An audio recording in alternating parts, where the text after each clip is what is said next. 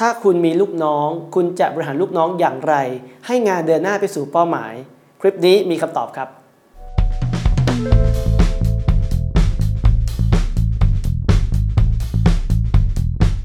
สวัสดีครับ พบกับผมมงคลกะรัตตนุถะในรายการ Dr. Fit Story ครับ episode นี้ครับ ผมอยากจะมาชวนคุยครับในหัวข้อ พิชิตงานพิชิตใจ4ขุนพลในองค์กรนะฮะคำว่า4ขุนพลคืออะไรนะก็คือผมเปรียบเทียบง่ายๆคือพนักงานในองค์กรนี่แหละ ที่คนที่เป็นหัวหน้างานเนี่ยจำเป็นจะต้องเข้าใจนะเข้าใจเพื่ออะไรครับ เพื่อเราจะได้มอบหมายงานและติดตามงานเขาได้อย่างตรงไปตรงมานะฮะได้อย่างเข้าใจกันนะครับซึ่งวันนี้บทบาทของการเป็นหัวหน้างานนะครับ หน้าที่ของเราคือเราต้องมอบหมายให้ลูกน้องทำงานแทนเรานะฮะ เราคงไม่ต้องทำงานเป็นรูทีนตลอดเวลาถูกต้องไหมครับ หน้าที่ของเราคือมอบหมายไปแล้ว คอยแนะนำคอยตรวจสอบคอยสอนงาน นี่คือบทบาทของการเป็นหัวหน้างานที่ดีนะครับแต่เมื่อไหร่ที่เราจะต้องลงมือทำเองตลอดเวลาแบบนี้เหนื่อยครับเพราะอย่าลืมว่าเราไม่ใช่ซูเปอร์แมนทุกคนมีเวลาเท่ากันครับ 24 ชั่วโมงทำงานเต็มที่วันหนึ่งก็ 8 ชั่วโมงบวกโอทีก็เต็มที่ไม่เกิน 10 ชั่วโมงเนี่ยผมเชื่อว่าที่เราจะต้องทำงานกันในองค์กรนั้นถ้าวันนี้เรารู้จักกระจายงานนะฮะเรามีลูกน้องเรามีแขนขาแล้ว กระจายงานกับเขาไป แต่ก่อนกระจายงานออกไปเนี่ยเราก็ต้องสอนเขาด้วยนะแนะนำเขาด้วยว่าวิธีการระบบการทำงานมันมีอะไรบ้างนะผมเชื่ออย่างหนึ่งครับ ถ้าลูกน้องเก่งตัวหัวหน้าสบายแน่นอน แต่ถ้าวันนี้ลูกน้องนะฮะยังไม่เก่งยังไม่เก่งเพราะอะไร เพราะตัวหัวหน้างานบางทียังไม่ไว้วางใจ ไม่สอนไม่บอกไม่แนะนำนะฮะไม่กล้าที่จะมอบหมายสุดท้ายใครเหนื่อยครับ ก็คือตัวหัวหน้าเองนะฮะนั้นวันนี้ผมจะมาชวนคุยครับว่า ถ้าวันนี้คุณมีลูกน้องอยู่ 4 ประเภท นะสี่ประเภทนี้ผมเชื่อว่ามีจริงในองค์กรแน่นอน เราควรจะต้องมอบหมายงาน หรือติดตามกับเขาอย่างไรนะครับมาดูสิประเภทครับมีอะไรบ้างหนึ่งผมเรียกว่าประเภทแรกคือเดอะสตาร์นะฮะเดอะสตาร์คือพนักงานดาวเด่นในองค์กร ความคิดดี การทำงานก็มีความรับผิดชอบสูงนะฮะค่อนข้างที่โปรแอคทีฟค่อนข้างที่จะมีความเป็นมืออาชีพ ถ้าคุณมีลูกน้องแบบนี้ดีไหมครับ ผมบอกเลยครับว่าดีมากๆครับ แต่ความเป็นจริงแล้ว เราจะมีลูกน้องแบบนี้น้อยครับ นะฮะนี่คือความเป็นจริงครับ ถามว่าถ้าเรามีลูกน้องแบบนี้นะฮะเยอะอันนั้นคือโลกอุดมคติครับ มันโลกสวยเกินไปแล้วมีแน่นอนแต่มีน้อย 10 อาจจะมี 1 มี 2 นะครับแต่แต่แต่ผมเชื่อว่ามีแน่นอนนั้นถ้าคุณมีลูกน้องแบบนี้ สิ่งที่เราจะต้องทำงานกับเขาคืออะไรนะฮะผมบอกเลยครับการทำงานกับลูกน้องประเภทนี้ไม่ยากเลย คนที่มีความคิดดี มีการพัฒนาตัวเองอย่างต่อเนื่อง มีความเป็นมืออาชีพมีความรับผิดชอบนะหน้าที่ของเราคือเป็นคอนซัลท์ให้คำปรึกษากับเขา นะฮะบอกโจทย์ชัดเจนครับบอกระยะเวลาชัดเจนว่างานนี้เราต้องการอะไรกับเขานะครับสื่อสารให้เคลียร์กันตั้งแต่ต้นครับ ผมเชื่อว่าถึงเวลางานจะส่งมาถึงมือเรา โดยที่เราบางทีไม่ต้องไปไถ่ถามอะไรมากมายนะฮะแล้วระหว่างทางเราต้องติดตามห่างๆอย่างห่วงๆนะครับ คือไม่ต้องไปใกล้ชิดกับเขามากนะให้งานที่มันท้าทายกับเขา และติดตามก็คือไม่ต้องไปจู้จี้จุจิกับเขา ให้อิสระกับเขาเต็มที่เลย หน้าที่เราคือ consult ถ้าเขาเดินมาพี่ครับผมไม่เข้าใจตรงนี้ หน้าที่เราคือแนะนำเขาเป็นให้คำปรึกษากับเขา แบบนี้จะทำให้ลูกน้อง the star ค่อนข้างจะทำงานอย่างมีความสุขนะครับไม่ต้องไปจู้จี้กับจู้จี้จุจิกับเขามากเกินไปเนาะอันนี้ไม่ยากเลยนะฮะการดูแลลูกน้องแบบเดอะสตาร์คราวนี้ผมบอกแล้วครับว่าเดอะสตาร์เป็นลูกน้องในอุดมคติ นั้นเราจะมามองความเป็นจริงครับอีสานประเภท ประเภท2ครับก็คือ work hard work hard แปลตรงๆก็คือม้าขยันครับ ประเภทนี้ครับก็คือความคิดค่อนข้างดี มีความขยันมีความตั้งใจ แต่ข้อเสียของเขาคืออะไรครับ งานยังมีความผิดพลาดอยู่นะครับวันนี้ผมเชื่อว่าเรามอบหมายงานหนึ่งชิ้นไปให้เขาทำเนี่ยเราต้องการงานที่ดีใช่ไหมครับ ต้องการงานที่มีคุณภาพใช่ไหมครับ แต่เขาส่งงานมาแล้วเนี่ยมันเกิดความผิดพลาดอะเราควรจะต้องทำยังไงกับเขาแต่ถามว่าข้อดีเขามีไหมเขามีนะครับก็คือความคิดของเขาก็คือ attitude ของเขาค่อนข้างจะบวกอยู่ นะครับคราวนี้ปัญหาก็คืออะไร บางทีเขาอาจจะไม่เข้าใจเนื้องานครับ แต่เขาก็ฝืนทำนะฝืนทำโดยที่ไม่กล้าที่จะเดินมาบอกหัวหน้านะไม่กล้าที่จะถามหัวหน้าครับว่าหัวหน้าครับแบบนี้ใช่หรือไม่ถูกหรือเปล่านะแล้วเขาก็เลยอะลองทำในสิ่งที่เขาคิด ซึ่งถ้ามันใช่ก็ก็โชคดีไป แต่บางครั้งมันไม่ใช่ เช่น สั่งซ้าย แต่มาขวาสั่งทางตรงแต่มาข้างหลังแบบนี้ แบบนี้มันไม่เวิร์กแน่นอนใช่ไหมครับดังนั้นครับวิธีการในการมอบหมายงานนะเราควรจะต้องมอบหมายงานที่ค่อนข้างที่จะเบสิกก่อนนะเอาแค่พื้นฐานก่อน อย่างน้อยเขาระบบก่อนว่างานของเขามีอะไรบ้างนะครับไม่ต้องเอาอะไรที่มันแบบชาเลนจ์กับเขาหรืองานที่มันยากเกินตัวนะครับเพราะถ้าเกิดเขามีความเข้าใจในระบบพื้นฐานนะฮะการต่อยอดเดี๋ยวค่อยว่ากันในอนาคต นะครับ ส่วนการติดตามงานครับ อันนี้ต้องติดตามใกล้ชิดหน่อย ใกล้ชิดไม่ได้บอกว่าจะไปจับผิดเขานะครับ ใกล้ชิดเพื่อไปสอนงานเขาแนะนำเขาคอยดูแลเขาเพื่อทำให้เขาทำงานได้อย่างถูกต้องนะครับเราอาจจะต้องใช้วิธีการ on the job training ก็คือ OJT นะสอนไปด้วยฝึกปฏิบัติไปด้วยนะแบบนี้จะทำให้ลูกน้องเกิดความเข้าใจในตัวเนื้องานนะครับ ผมเชื่อครับว่าถ้าเกิดวันหนึ่งงานไม่เกิดความผิดพลาด งานนะครับได้คุณภาพเขาจะกลายเป็นเดอะสตาร์อีกหนึ่งคนขององค์กรแน่นอน เพราะพื้นฐานก็คือเรื่องของความคิดครับเขาจะเป็นคนที่ไม่ค่อยเถียงหัวหน้าเขาจะมีความตั้งใจอยู่แล้วนะครับอันนี้แหละถ้าวันนี้เราแก้ที่ตัวเนื้องานได้นะครับทำให้เขาเนี่ยทำงานได้อย่างมีคุณภาพได้ ผมบอกเลยครับว่า เราจะได้ลูกน้องแบบเดอะสตาร์กลับมาอีกหนึ่งคนแน่นอนนะนั้นหน้าที่ของเราคือสอนเขาเยอะๆครับ ประเภทที่ 3 ครับ problem child ครับ แปลตรงๆก็คือเด็กดื้อเด็กมีปัญหานะคะพฤติกรรมคืออะไรอีโก้สูง ดื้อรั้นไม่ฟังนะครับแต่ถามว่ามีความสามารถไหมมีความสามารถ ถ้าเปรียบเทียบกับ work hard work hard ความสามารถต่ำแต่ attitude สูง แต่คนคนนี้ครับ attitude ต่ำแต่ความสามารถค่อนข้างสูงนะครับดังนั้นเราจะทำไงกับลูกน้องประเภทนี้ ซึ่งผมเชื่อว่า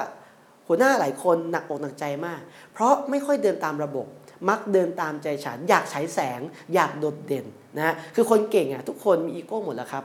แล้วเขาต้องการที่จะ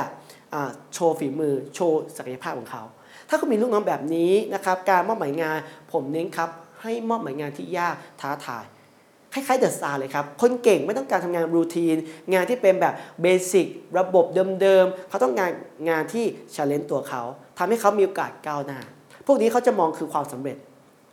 ส่วนการติดตามงานครับก็ใช้รูปแบบแบบ the star เลยครับติดตามห่างๆครับ ไม่ต้องใกล้ชิดประกบมาก เพราะยิ่งใกล้ชิดนั่นแปลว่าเราไม่ไว้เนื้อเชื่อใจ เราไปจับผิดเขา คนเก่งไม่ต้องการออยู่ในกรอบ เขาต้องการอิสระ เพียงแต่ว่า อย่าลืมว่า attitude เขาค่อนข้างต่ำใช่ไหมครับ ซึ่งต่างจาก The Star attitude ค่อนข้างสูง วิธีการ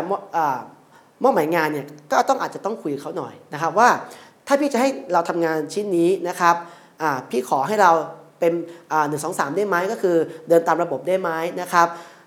สิ่งสำคัญคือเราต้องคุยกับเขาให้ชัดเจนให้เคลียร์ตั้งแต่ต้นนะเพราะพวกคนเหล่านี้ระหว่างทางก็อาจจะมีซิกแซกแต่ถ้าเราคุยว่าโอเค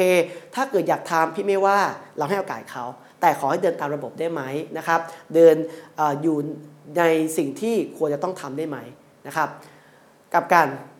ถ้าเราไปปิดกั้นโอกาสเขานะเด็กพวกนี้คือดื้อใช่ไหมครับไปยิ่งปิดกั้น ยิ่งทำให้เขารู้สึกอึดอัดยิ่งทำให้เขารู้สึกไม่พอใจ แล้ววันหนึ่งถ้าเขาไม่พอใจเขาก็อาจจะลาออกไปได้เราก็อาจจะสูญเสียบุคลากรที่มีความสามารถไป เราแค่ปรับ attitude เขาคุยกับเขาตรงๆ ว่าแบบนี้นะพี่เคยทำมาก่อนนะ มันยังไม่ค่อยบอกกับสถานการณ์นี้เท่าไหร่คุยกับเขาด้วยเหตุผล คนเก่งผมเชื่อว่าเขาพร้อมรับฟัง ถ้าเรามีเหตุผลที่มากพอ มากกว่าที่เราไปใช้อารมณ์ก็คือพี่ไม่เราทำนะแล้วไม่บอกเหตุผลเลย สุดท้ายเด็กคนนี้ก็อาจจะเป็นไงอ๋อเขาก็คงงงครับว่าทำไมหัวหน้าไม่เปิดโอกาสเขาทำนะฮะนั้นตรงนี้ครับคุยการปรับ attitude การปรับมุมมองปรับเหตุผลครับ แล้วถ้า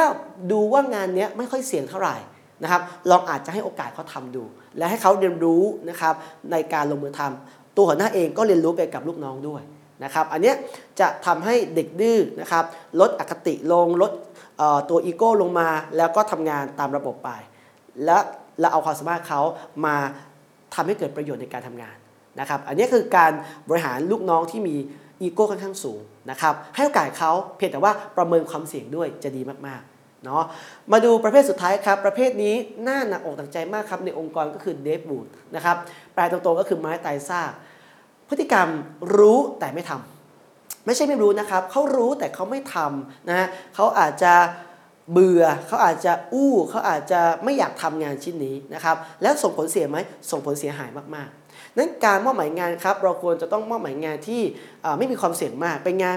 ง่าย ๆนะครับ เพราะถ้าเกิดให้งานที่ค่อนข้างมีความสำคัญ เกิดเขาไม่ทำขึ้นมา หัวหน้าต้องรับผิดชอบนะครับ ไม่ใช่ว่าปล่อยให้ลูกน้องรับผิดชอบนะนั้นตัวเราต้องรับผิดชอบ นั้นให้งานเบสิกก่อน การติดตามงานครับก็ควรติดตามแบบใกล้ชิดหน่อยนะครับ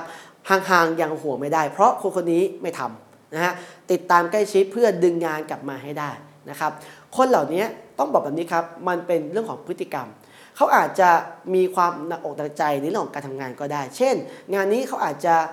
รู้สึกว่ามันยากเกินตัวเขาหรือเปล่า อยู่ในจุดที่เขาไม่อยากทำหรือเปล่า หรืออาจจะมีเหตุผลส่วนตัว เช่นอาจจะมีความเครียดจากเรื่องที่บ้านจากปัญหาชีวิตทำให้เขาเหม่อลอย และเขาก็ไม่ได้มุ่งมั่น หรือมีแรงจูงใจในการทำงานมากพอ เหล่านี้ตัวหัวหน้างานก็อาจจะต้องเรียกมาพูดคุยนะครับ ถามถึงสาเหตุ ถามถึงเหตุผลครับ แล้วก็ลองฟังเหตุผลเขาดูครับว่าเขาเป็นอะไร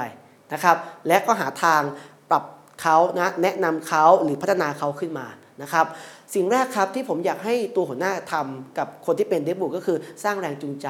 ปรับ attitude ปรับความคิดการแล้วให้โอกาสเขานะครับการเตือนครั้งแรกผมถือว่าเตือนด้วยคำว่าพี่คำว่าน้องนะครับ เตือนด้วยคำว่าวาจานะไม่ต้องไป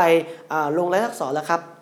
เตือนกันนะว่าเฮ้ยถ้าเกิดต่อไปเนี่ยเรายังเป็นพฤติกรรมแบบนี้อยู่ไม่สนใจงานนะเกิดความผิดพลาดขึ้นมามันมีผลนะต่อการประเมินนะไม่ว่าจะเป็นการประเมินโบนัสประเมินกับเรื่องของการปรับเงินเดือน เหล่านี้มันมีผลต่อตัวเขามากๆ และส่งผลเสียหายต่อทีมต่อองค์กรด้วย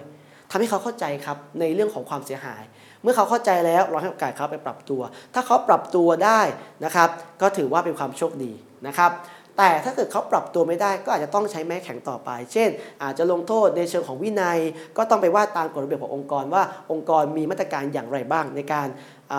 ลงโทษทางวินัยนะครับ ตรงเนี้ย